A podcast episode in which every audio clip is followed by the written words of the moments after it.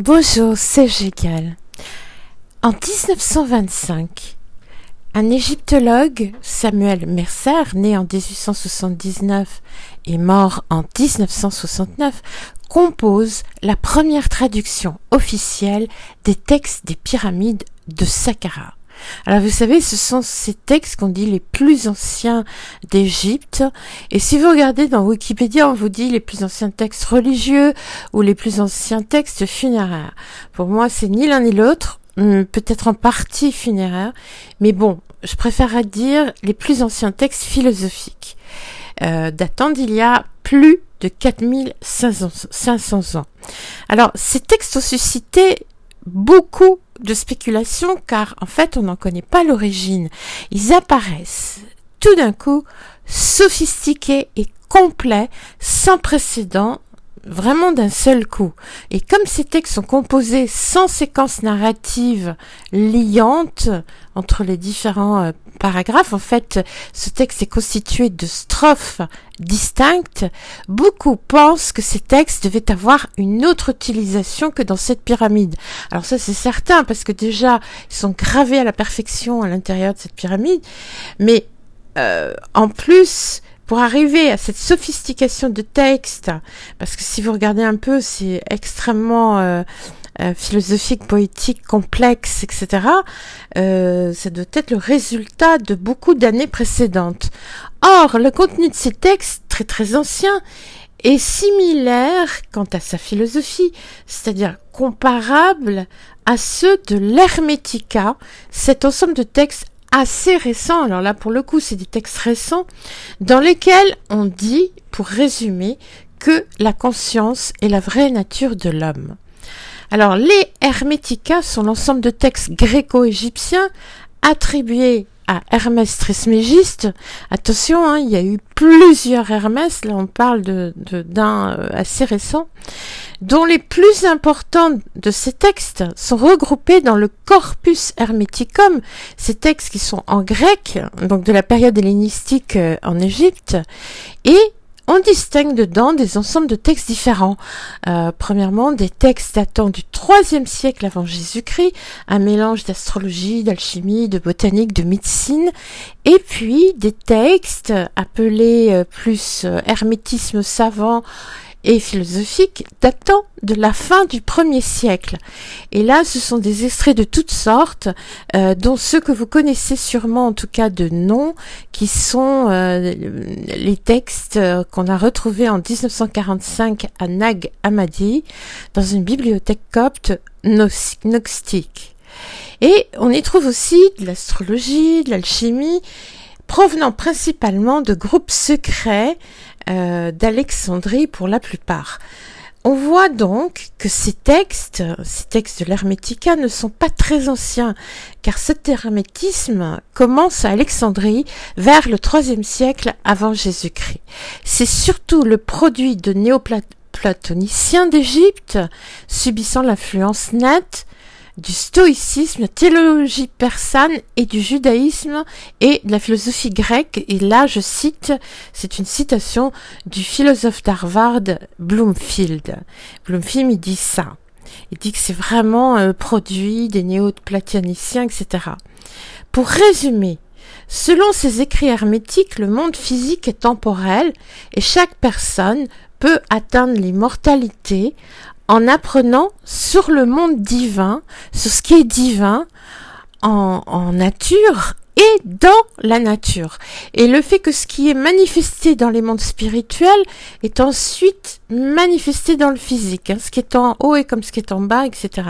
Le spirituel et le matériel sont étroitement liés. C'est ça que l'on trouve dans le Corpus Hermeticum, dans l'Hermetica. On y répétait aussi le grand principe vital de la vie, représenté par les facultés de pensée, d'action et d'émotion. Si vous n'avez pas des facultés de pensée, vous tombez malade. Si vous n'avez pas des facultés d'action, vous tombez malade. Si vous n'avez pas des facultés d'émotion, pareil. Et si vous n'avez pas les deux ou les trois, c'est encore pire. Donc la vie, c'est les pensées, l'action et l'émotion. Que aussi nous devons nous élever au-dessus des désirs, car la haute conscience provient de l'essence divine et en fait, la haute conscience de ce qu'on fait, de ce qu'on pense, de ce qu'on ressent, c'est la renaissance, c'est-à-dire la réconciliation avec le divin. Et dans la couverture du livre du médecin et alchimiste allemand Michael Mayer, qui était aussi le conseiller de l'empereur Rodolphe II de Habsbourg, puis le conseiller du prince de Nassau, qui était entre parenthèses un grand protecteur de l'alchimie. Michael Mayer, il est mort en 1622, il est né en 1568. Il a écrit notamment un livre qui s'appelle « Les symboles de la table d'or des 12 nations », publié en Allemagne en 1617.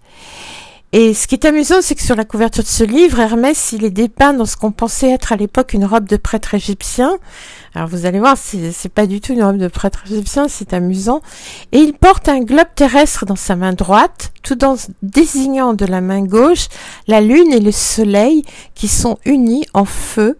Et ça, c'est une allusion assez connue dans le monde, on va dire, hermétique, de la table d'émeraude. Et cette tablette est un document clé d'alchimie. Et elle était d'ailleurs considérée comme vitale par le père de notre physique, Isaac Newton, et cette tablette inspira toute la Renaissance d'ailleurs au XVe siècle, comme Léonard de Vinci, l'astronome, médecin et mathématicien Nicolas Copernic, le savant anglais père de la méthode scientifique, et en même temps alchimiste, l'anglais Roger Bacon, et puis aussi l'auteur anglais Walter Raleigh, et beaucoup d'autres. Et aujourd'hui, la physique quantique nous suggère toujours que ce que l'on trouve dans ces textes est d'un grand intérêt. Et il semble bien donc que l'homme cosmique égyptien est bien la source d'enseignements philosophiques et physiques, plus tard dans l'histoire égyptienne, puisque ça a touché l'histoire grecque, mais aussi dans l'enseignement philosophique et physique d'aujourd'hui. Ainsi, cela éclairerait aussi la dénomination utilisée de Dieu au pluriel, car dans la tradition hermétique, on se référait pour certains hommes ayant acquis une spiritualité et qui travaillaient pour le bien de tous, et on avait l'habitude de les appeler des dieux.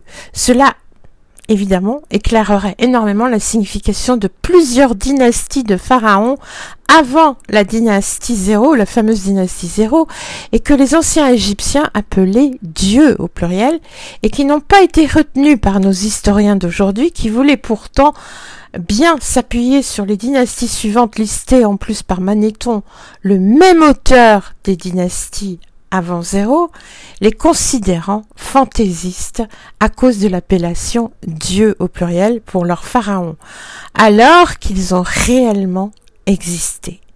C'est là que l'on voit que la notion de l'homme cosmique égyptien a influencé, a vraiment fait naître depuis la Renaissance notre science philosophique et beaucoup d'autres choses. On va avoir l'occasion d'en reparler. Pour les Hermès et la table d'émeraude, je ferai une masterclass dédiée parce qu'il y a énormément de choses à dire, énormément de détails. En attendant, je vous dis à très bientôt. C'était Gigal. Merci beaucoup.